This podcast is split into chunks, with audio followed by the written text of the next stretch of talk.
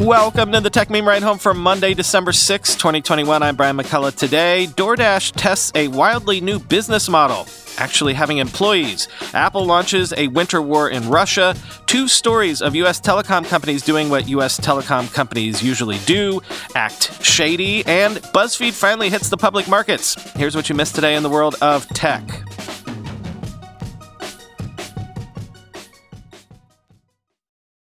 We already talked about how they were considering doing this, but they've officially gone and done it now. DoorDash has apparently hired 60 couriers as full time employees, starting at $15 an hour, to launch fast grocery deliveries in New York City.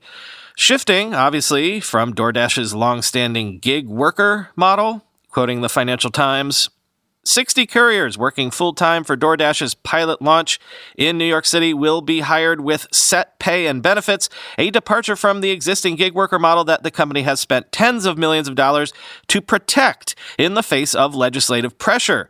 Employees will work for a newly created DoorDash subsidiary named DashCorps and will rotate between biking orders to customers, but also some quote shelf stocking, customer support, and administrative work end quote. It's a different type of work work than what an independent contractor Dasher does says Christopher Payne, DoorDash's president. We do know that there's a subset of Dashers that want more of the certainty in their schedule of full time employment, and so we're offering this job to them. I think it will attract new people to DoorDash, end quote. DoorDash's U turn on its gig model was partly motivated by the need for delivery drivers to be available at the warehouse before an order is placed to shave off crucial minutes of delivery time. The company said the structure was necessary due to outdated employment law. Eventually, DashCorps employees and the facilities would be made available to third party companies to offer their own white label rapid delivery logistics, Payne said. The move to open hyperlocal so called dark stores is an acknowledgement that the company's strategy of having couriers travel to existing brick and mortar stores such as 7 Elevens was being outflanked.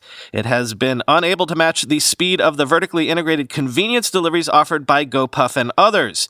It is also a concession that the gig worker model, which has been defended as the preferred status for people who want flexible work as independent contractors, has met its limit with the instant needs sector, end quote. And that's exactly why this is so fascinating to me.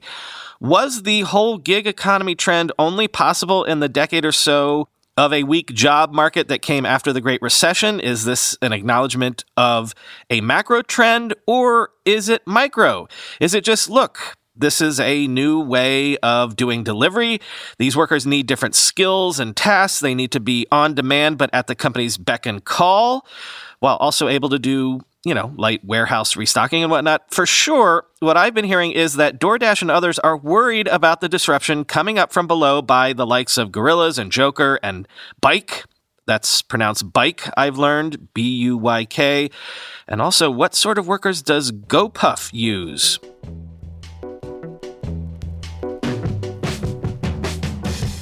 Not going down without a fight, Apple is suing Russia's Federal Anti Monopoly Service, challenging an order by that service to let developers inform App Store users about the availability of alternative payment options. Quoting MacRumors, Apple's lawsuit attempts to challenge Russia's Federal Anti Monopoly Service, or FAS, and the request it made to the company in August to, quote, stop abuse in the market, end quote. The FAS's request would allow developers to inform users about alternative payment options for in app purchases, but Apple is seeking to have this withdrawn by judicial review. The FAS's demand was based on the fact that some users and developers had notified it that some in app purchases were cheaper outside the App Store due to skirting Apple's 15 to 30% commission, but this is not allowed to be highlighted in apps due to Apple's rules. Apple was given a deadline of September 30th to allow developers to promote alternative payment methods and was cautioned that a failure to abide by the request could result in a fine based on the company's revenue in Russia. In October, the FAS initiated proceedings against Apple for non-compliance. The development is Apple's latest point of contention in Russia. In March, Apple was forced to comply with a request from the Russian government to show users a list of government approved apps to download during initial device setup. And in April, the company was fined $12 million for violating anti monopoly rules with the App Store, end quote. So, you know, you do want to give credit to Apple when they stand up to bad governments doing bad governmental things, and then they go and do a thing like this. These tweets sort of sum things up, I think. Here's Michael Love. Between the EU and the UK and Russia and South Korea and China and the US, eventually somebody is going to give Apple no choice but to abandon the App Store model. So I hope for their sake, they've got an internal team pondering what that might look like. End quote. Then there's Dare Obasanjo, quote, Apple is taking Russia's Federal Anti Monopoly Service to court over being asked to allow apps to tell end users that they can pay for items on their website, thus avoiding Apple's 30% tax. Apple straight up willing to look like a supervillain over money, end quote. And finally, here's Epic Games CEO Tim Sweeney, quote, Apple starts winter conflict with Russia in well thought out plan, end quote.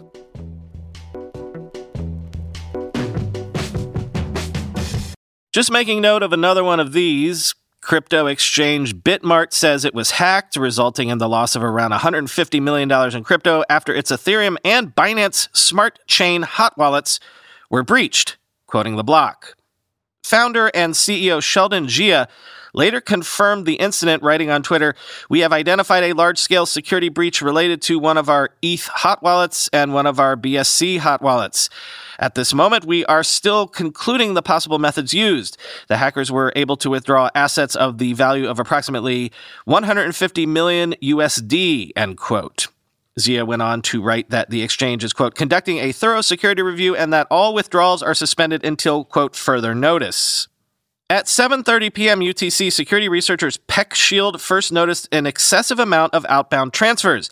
It found that a range of tokens had been sent out of BitMart's hot wallet starting at 4:30 p.m. EST. These tokens included large amounts of meme tokens like Shiba plus half a million dollars in the stablecoin USDC. Other commenters have pointed out that funds have also been removed on the Binance Smart Chain blockchain 2, which could raise the amount of funds that have been taken. The funds have been sent to an Ethereum mixing service, Tornado Cash, which will make it harder to track them, end quote.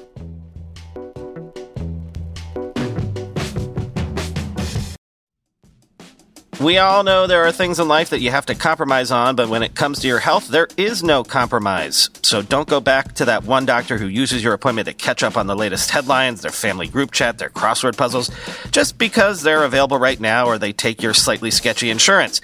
Instead, check out ZocDoc, the place where you can find and book doctors who will make you feel comfortable, listen to you, and prioritize your health. And you can search by location, availability, and insurance, so literally no compromises here because with ZocDoc, you've got more options than you know. ZocDoc is a free app and website where you can search and compare highly rated in network doctors near you and instantly book appointments with them online. Once you find the doc you want, you can book them immediately, no more waiting awkwardly on hold with a receptionist. And these docs all have verified reviews from actual real patients. We're talking about booking appointments with tens of thousands of top rated, patient reviewed, credible doctors and specialists. I have personally used ZocDoc to find a podiatrist when I needed one for the first time ever in my life. Go to ZocDoc.com slash slash techmeme and download the ZocDoc app for free. Then find and book a top rated doctor today. That's Z-O-C-D-O-C dot com slash techmeme. ZocDoc.com slash techmeme. With everybody fighting for attention, how can your business stand out and connect with customers? Easy. Get Constant Contact. Constant Contact's award winning marketing platform has helped millions of small businesses stand out, stay top of mind, and see big results fast. Constant Contact makes it easy to promote your business with powerful tools like email and SMS marketing, social media posting, and even events management. With Constant Contact, you'll reach new audiences, grow your customer list, and communicate more effectively to sell more, raise more, and fast track growth. Don't know much about marketing? No sweat. Constant Contact's writing assistance tools and automation features help you say the right thing at the right time, every time. Plus, you can send with confidence knowing your emails are actually reaching your customers thanks to Constant Contact's best in class 97% deliverability rate. I use this and you should too. Tackle any challenge with Constant Contact's expert live customer support. Plus, everything's backed by their 30 day money back guarantee, so get going and start growing your business today with a free trial at constantcontact.com. Just go to constantcontact.com right now. Constant Contact, helping the small stand tall. ConstantContact.com. How about a couple of stories about telecoms behaving badly? According to The Verge, Verizon, AT&T, and T-Mobile all have programs that collect additional data like app usage and web history on their customers, and these programs are generally opt-out operations, so even if you know they're there, you might not even know that you're already enrolled. Quote, the My Verizon app might be collecting information about your browsing history, location, apps, and your contacts, all in the name of helping the company, quote, understand your interests. First spotted by Input, the program which Verizon appears to automatically opt customers into is called Verizon Custom Experience and lays buried in the privacy settings on the app. The program introduces two different options that appear in the app Custom Experience and Custom Experience Plus, each of which varies in terms of invasiveness.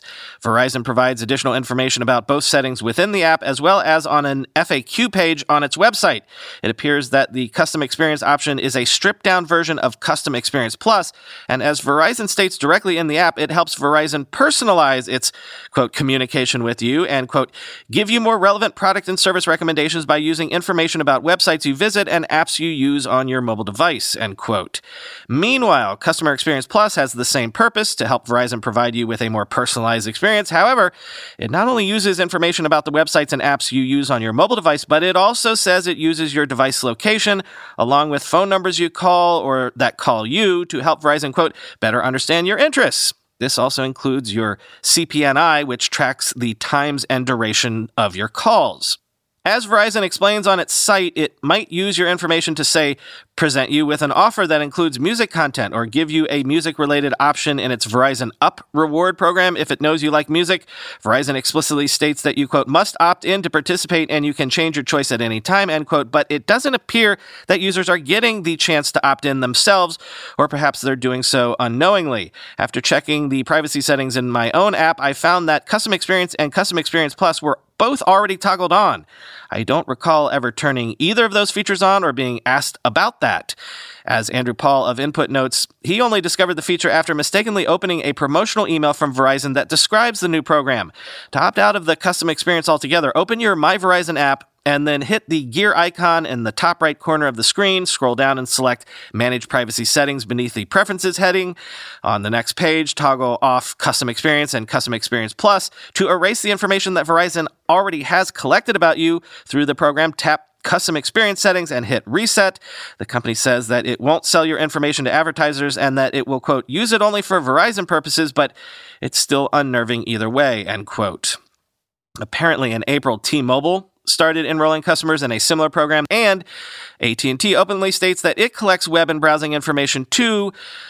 You know, folks, this really would explain a lot of weirdly specific ads I've been getting on Twitter lately.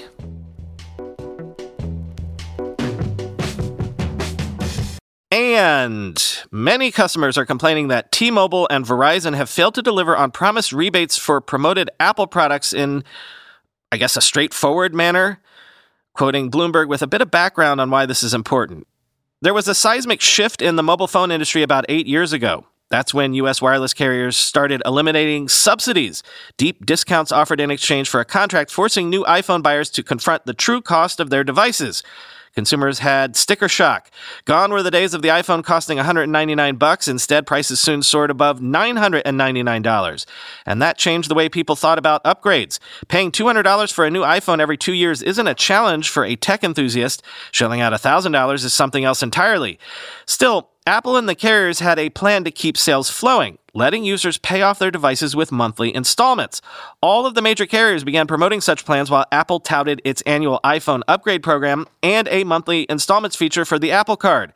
More recently, Apple and the carriers took an approach straight from the old school retail playbook rebates. Those additional discounts were especially aggressive this year, perhaps because the iPhone 13 and Apple Watch Series 7 didn't represent major upgrades from previous models, end quote. So if you read the piece, the author then goes on to document their struggles to get their rebate from T Mobile for an Apple Watch they sent in, only to see the rebate denied as, quote, Apple returned as ineligible. Apparently, tweeting and getting on the phone to customer service can get you your as much as hundreds of dollars in credits sorted out. But you know, who wants to do that? Both Verizon and T Mobile say they're working on straightening this out, but customers are reporting that this is happening with Apple Watches and iPads bought through carriers, not just iPhones.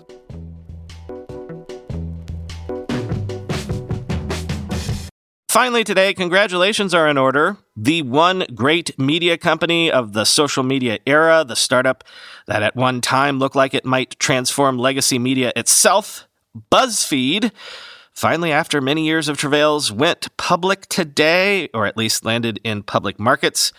BuzzFeed rose by as much as 45% on its NASDAQ debut after raising less than expected from a SPAC, quoting Bloomberg. BuzzFeed's debut as a public company marks a major milestone for the online media company that Jonah Peretti co-founded 15 years ago. It's also a sign of how other digital media companies could perform on the public market. Among today's crop of large online publishers, BuzzFeed is the first to have its shares trade. The big thing digital media needs for consolidation is a strong public company, and we wanted to be the first, Peretti said in an interview.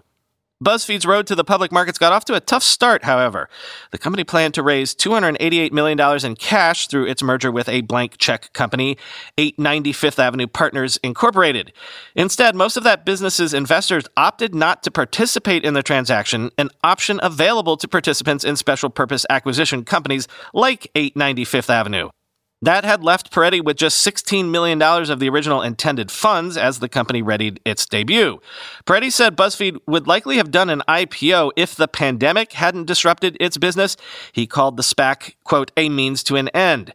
Peretti said he expected investors would pull their money out because the market for SPACs has cooled. It, quote, won't meaningfully change our strategy, he said, noting that BuzzFeed will still have money raised from a $150 million convertible note that's part of the transaction. As a public company, BuzzFeed can also use its stock as a currency to buy other businesses, he said. Peretti predicted the company would be making more acquisitions as a public company, including potentially subscription based publishers. This gives us this new platform to do a lot of things that were impossible to do before as a private company, he said. It's an exciting moment for us, end quote.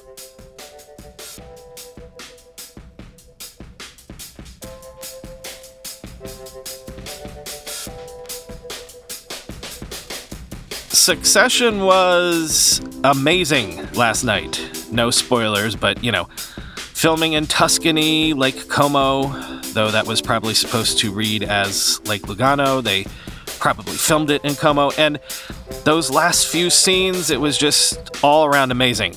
But you know what has really hooked me this past weekend? That Wheel of Time show on Amazon Prime. I was not intending this at all because I've avoided the Wheel of Time books all my life.